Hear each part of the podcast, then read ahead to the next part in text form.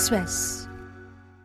Xin chào, các bạn đang nghe điểm tin của VN Express, Chủ nhật ngày 21 tháng 1, được đọc bởi AI.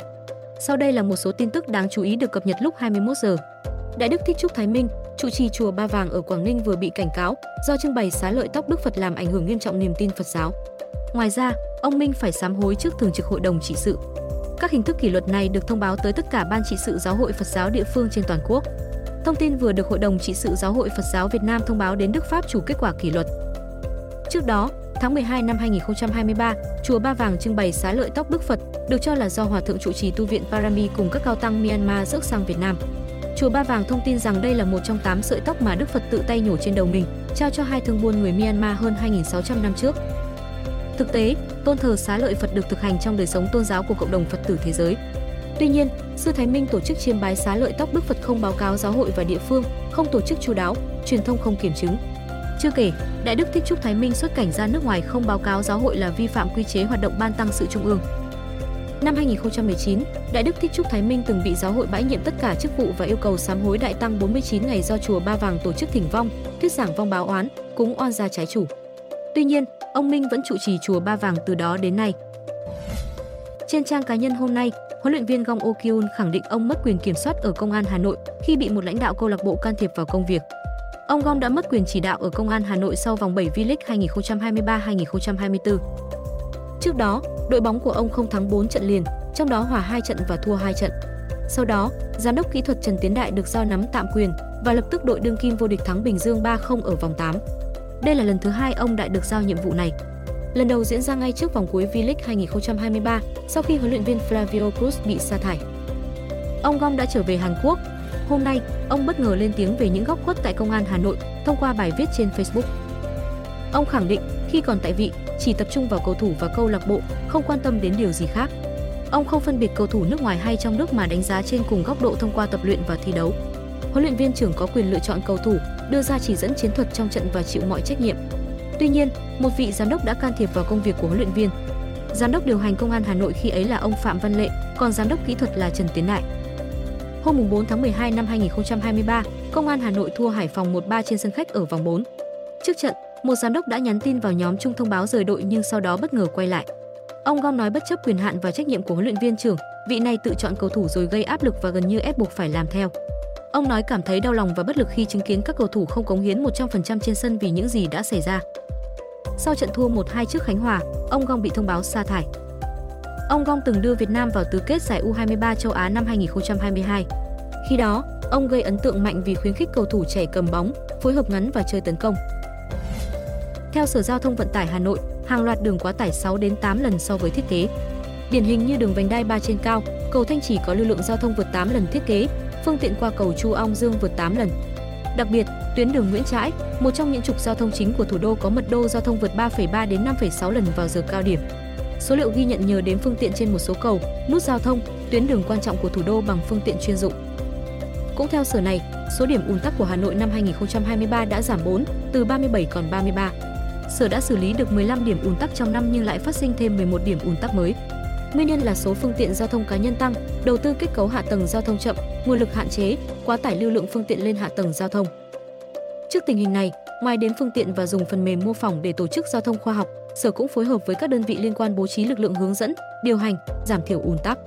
Hàng tuần, Giám đốc Sở sẽ chủ trì phiên họp với các tổ công tác về tình hình giao thông để nghe các tình huống phát sinh và đưa ra các biện pháp xử lý. Hôm nay, chiếc máy bay chở 6 người rơi tại vùng đồi núi Đông Bắc Afghanistan khi đang di chuyển đến Moscow. 6 người này gồm 4 thành viên phi hành đoàn và 2 hành khách. Trước đó, máy bay được ghi nhận biến mất khỏi màn hình radar trong lúc bay trên bầu trời Afghanistan vào đêm ngày 20 tháng 1. Theo truyền thông Nga, tổ bay và hành khách đều là người Nga. Hai hành khách là một cặp vợ chồng, người vợ ốm nặng, khiến người chồng thuê chuyến bay để đến nơi điều trị. Hiện, một đội cứu hộ đã được cử đến địa điểm xảy ra vụ tai nạn và phải mất 12 tiếng mới có thể tiếp cận. Ngoài ra, giới chức Nga thông báo mở cuộc điều tra hình sự để xác định xem liệu có bất kỳ hành vi vi phạm quy tắc an toàn nào hay không. Sau đây là thông tin lúc 17 giờ. Đêm qua, hơn trăm cảnh sát phong tỏa quán ba Phương Lâm trên đường Gò Dầu, quận Tân Phú, thành phố Hồ Chí Minh. Một đoạn đường sau đó bị phong tỏa, nhiều cảnh sát vẫn bao vây quán ba đến sáng nay. Hàng loạt xe máy của khách chơi được đưa về trụ sở. Nguồn tin VN Express cho hay, cảnh sát kiểm tra vì nghi có ma túy. Quán ba Phương Lâm nằm tại trung tâm quận Tân Phú, lớn nhất khu vực có nhiều bar, nhà hàng, khách sạn. Mỗi đêm quán có hàng trăm khách đến vui chơi. Chỉ riêng năm 2019, ba Phương Lâm bị cảnh sát 3 lần đột kích, phát hiện nhiều vi phạm liên quan đến ma túy. Sáng nay, Nguyễn Văn Thái, tức Thái Bus 36 tuổi và gần 70 giang hồ bảo kê đất ở Phú Quốc vừa bị Tòa án Nhân dân tỉnh Kiên Giang đưa ra xét xử về tội giết người, gây dối trật tự công cộng, che giấu tội phạm, tàng trữ, vận chuyển, mua bán, sử dụng trái phép vũ khí quân dụng. Đây là vụ án gây chấn động dư luận hồi cuối năm 2022. Thái nhận bảo kê đất tranh chấp nên tập hợp nhiều băng giang hồ gây ra vụ nổ súng khiến hai người chết, 6 người bị thương. Công an tỉnh Kiên Giang sau đó đã mở nhiều đợt truy quét tội phạm, bắt thêm hàng loạt băng nhóm xã hội đen ở Phú Quốc. Theo cáo trạng, thửa đất tranh chấp rộng 2,2 ha tại ấp Bến Tràm, xã Cửa Dương, thành phố Phú Quốc do ông Ngụy Văn Khiếu khai phá, canh tác. Ông này bán cho Khúc Văn Đoài, có máu mặt ở địa phương, giá 11 tỷ đồng. Tuy nhiên, Đoài chỉ thanh toán 1,1 tỷ đồng thì không trả tiếp, lấy đất phân lô, bán cho nhiều người xây nhà trong đó có Nguyễn Văn Trường, thuộc nhóm Giang Hồ Nông Trường. Ông Khiếu không đòi được tiền, như Nguyễn Thị Bích Chi, Nguyễn Văn Tuấn, Đỗ Thị Ánh Hưởng, luật sư, giải quyết với thủ lao ứng trước 250 triệu đồng và 50% giá trị đất khi xong việc. Theo kế hoạch, Hương sẽ làm thủ tục xin cấp lại giấy tờ thửa đất cho ông Khiếu, trong đó bắt buộc phải đo đạc, xác định vị trí. Khi Hường và Chi đưa người đến đo đạc thì bị đoài, trường ngăn cản. Họ nhờ nhóm Thái Bớt bảo kê, giao đất, cắt cử người canh giữ đến khi đo đạc và làm xong giấy tờ. Thái sau khi chốt giá kèo làm đất 4 tỷ đồng đã rủ thêm 5 giang hồ để bảo kê giành đất, giữ đất cho các bên tranh chấp và một số băng nhóm khác tham gia. Trưa ngày 27 tháng 10 năm 2022, hơn 50 giang hồ đi 12 ô tô mang theo mã tấu, ba khẩu súng đến thửa đất tranh chấp. Trong lúc tranh đất đã xảy ra hỗn chiến. Đoàn Thiên Long dùng súng hoa cải bắn nhiều phát vào nhóm đối phương khiến Phan Trọng Hải, 24 tuổi và Nguyễn Anh Thư, 26 tuổi, tử vong, Trường và 5 người khác bị thương. Viện kiểm sát truy tố 50 người trong nhóm Thái Bus về tội giết người. 13 người trong nhóm nông trường không có đoài bị truy tố tội gây dối trật tự công cộng, mức hình phạt cao nhất 7 năm tù.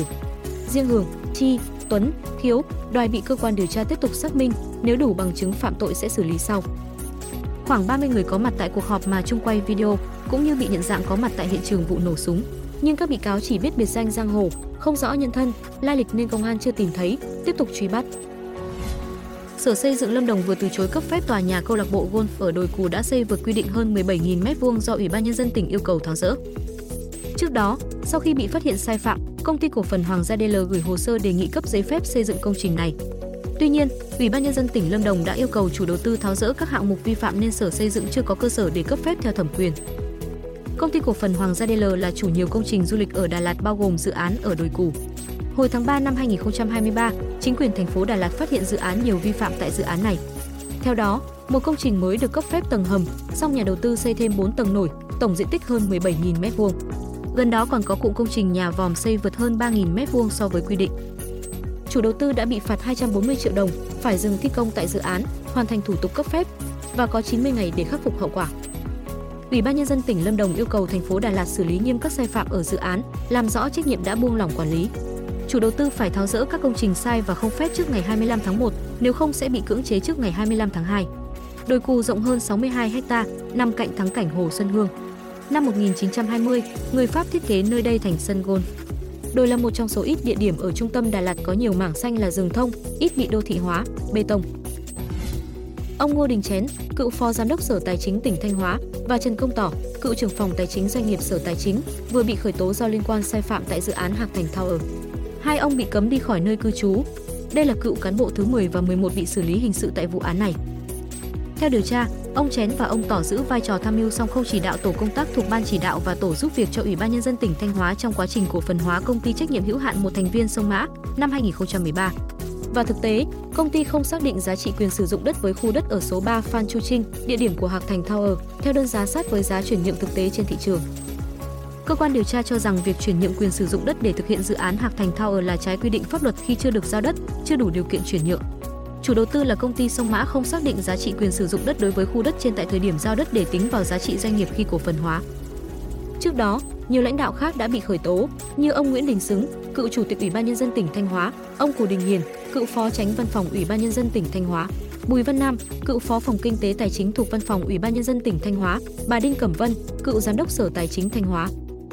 Hiện, ông Trịnh Văn Chiến và ông Nguyễn Đình Xứng đã nộp 45 tỷ đồng vào tài khoản tạm giữ của cơ quan công an nhằm khắc phục hậu quả trong hành vi đang bị điều tra. Bà Đinh Cẩm Vân cũng nộp khắc phục 10 tỷ đồng. Nga vừa chỉ trích cuộc tập trận lớn nhất 35 năm của NATO với 90.000 lính là dấu hiệu họ muốn quay lại với các mưu đồ thời chiến tranh lạnh. Thứ trưởng Ngoại giao Nga nói những cuộc tập trận này là một yếu tố trong chiến tranh lai do phương Tây khởi xướng nhằm vào Nga. Chiến tranh lai là thuật ngữ dùng để chỉ loại hình chiến tranh kết hợp nhiều phương thức, từ chính trị, quân sự cho tới tấn công mạng. NATO hôm 18 tháng 1 thông báo sẽ tiến hành tập trận quy mô lớn nhất trong 35 năm mang tên Steadfast Defender 2024, kéo dài từ cuối tháng 1 đến cuối tháng 5. Trong đó, quân đội Mỹ diễn tập cách có thể chi viện cho các đồng minh châu Âu ở giáp biên giới Nga và sườn phía đông liên minh nếu nổ ra xung đột. NATO không đề cập đích danh Nga trong thông báo tập trận. Tuy nhiên, tài liệu chiến lược hàng đầu của liên minh này xác định Nga là mối đe dọa trực tiếp và quan trọng nhất đối với an ninh các nước NATO. Cuộc tập trận sẽ bao gồm loạt hoạt động kéo dài từ Bắc Mỹ tới sườn đông NATO, gần biên giới với Nga. Khoảng 50 chiến hạm, 80 máy bay quân sự và hơn 1.100 phương tiện chiến đấu sẽ tham gia tập trận cùng 90.000 binh sĩ. Quan hệ Nga-NATO ngày càng căng thẳng từ khi nổ ra xung đột ở Ukraine hồi tháng 2 năm 2022. Quý vị vừa nghe điểm tin ngày 21 tháng 1.